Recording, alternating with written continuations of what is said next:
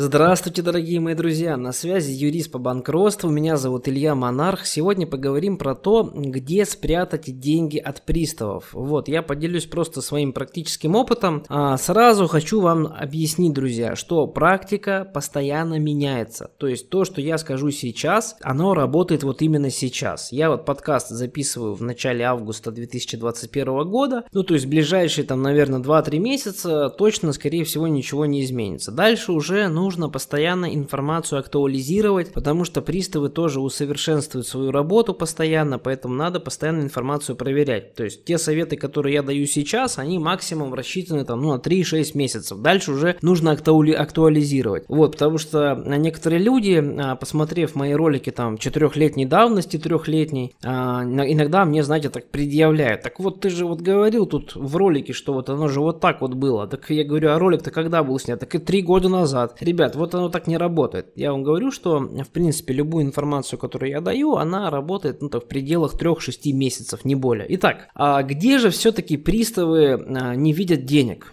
То есть чем пользуются конкретно мои клиенты, да, у которых, ну, понятное дело, у всех просрочки с долгами, есть затяжные, есть незатяжные, поэтому практика у меня, в общем-то, достаточно объективная, ну и плюс, конечно, у нас клиенты еще по всей Российской Федерации, что, в общем-то, тоже немаловажно, потому что информация достаточно объективная. Итак, а, значит, электронные кошельки. Kiwi, WebMoney, Яндекс.Деньги, ну подобные, в общем, любые электронные кошельки. Пристав их не трогает, не трогает. То есть, если вы, но здесь есть один нюанс. Если вы, например, должны банкам, там, эм эф о, ну то есть каким-то кредитным организациям, у которых там тысячи должников, и пристав постоянно по таким организациям проводит, значит, взыскные мероприятия, то вот если вы должны эм эф о там или банку, то можете не переживать. Пристав не будет делать запросы а вот в эти сервисы, там, Kiwi, WebMoney, Яндекс.Деньги, то есть пока приставы на системном уровне не делают такие запросы. Но есть один нюанс. В интернете вы можете найти много информации, да и многие люди, может, даже в комментариях напишут, что действительно приставы периодически арестовывают Kiwi там кошельки, WebMoney, Яндекс.Деньги. Почему это происходит? Если вы разберетесь в этих ситуациях, то вы поймете, что эти случаи связаны с взысканием долга у физического лица физическим же лицом. То есть, например, когда вы задолжали денег, например, соседу Васе, сделали расписку.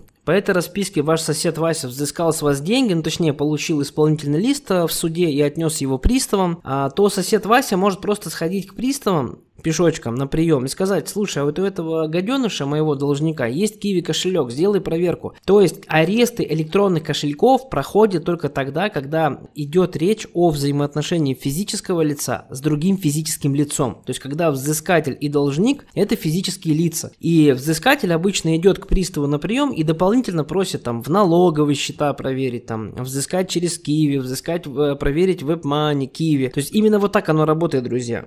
Именно так оно и работает. Вот, имейте этот факт, значит, в виду. Если же мы говорим про системные взыскания долгов, там, как от банка или от эм эф о, то здесь такого не происходит. А следующий момент – это брокерский счет. Брокерский счет. То есть, действительно, были у нас ситуации, когда у человека, значит, в банке был арест счетов, но при этом у человека есть еще брокерский счет. Вот. И здесь тоже есть нюанс. То есть, сам по себе брокерский счет пристав у вас не арестует, потому что по нему информацию банки просто не дадут приставу. Но если вы выведете деньги с брокерского счета на арестованную карту, то, понятное дело, деньги уйдут сразу. Поэтому здесь этот момент нужно отдельно с банком обговаривать. То есть, если вы планируете что-то с брокерского счета выводить, то нужно будет завести просто другую карточку, при, привязать ее к вашему брокерскому счету и спокойно на ту карту, где нет арестов, а, вывести деньги. То есть, а поймите, сами по себе банки, а, они как бы ни за должника, ни за там приставов, им без разницы. Просто если пристав направляет постановление на розыск счетов, то банк обязан,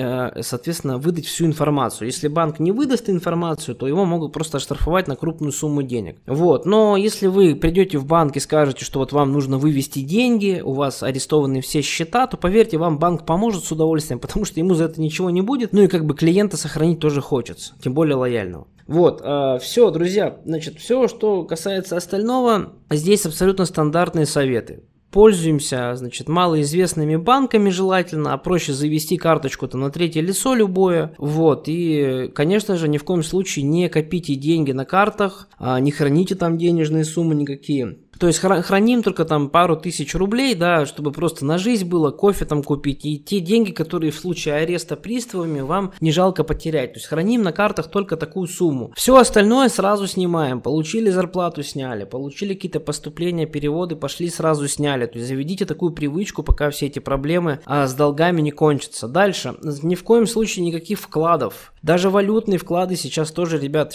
такие счета могут арестовать. То есть любые вклады в банках, вот все, что находится в банке, запомните, это все могут приставы арестовать, а, кроме брокерского счета. Также а, приставы не всегда почему-то производят арест расчетного счета. То есть если вы предприниматель там и у вас есть расчетный счет, то тоже велика вероятность, что даже если в этом же банке у вас есть еще одни счета, то счета, открытые просто на вас как на физическое лицо, их скорее всего арестуют, а счета, которые открыты у вас на как расчетный счет для индивидуального предпринимательства, приставы обычно почему-то не трогают. Не знаю почему, с чем это связано, надо будет как-нибудь узнать, но бывает, что вот не трогают. Поэтому, друзья, подумайте, послушайте, но, конечно, не забывайте, что на корню все вопросы с долгами решает, например, процедура банкротства. Пишите нам, поможем, спишем долги.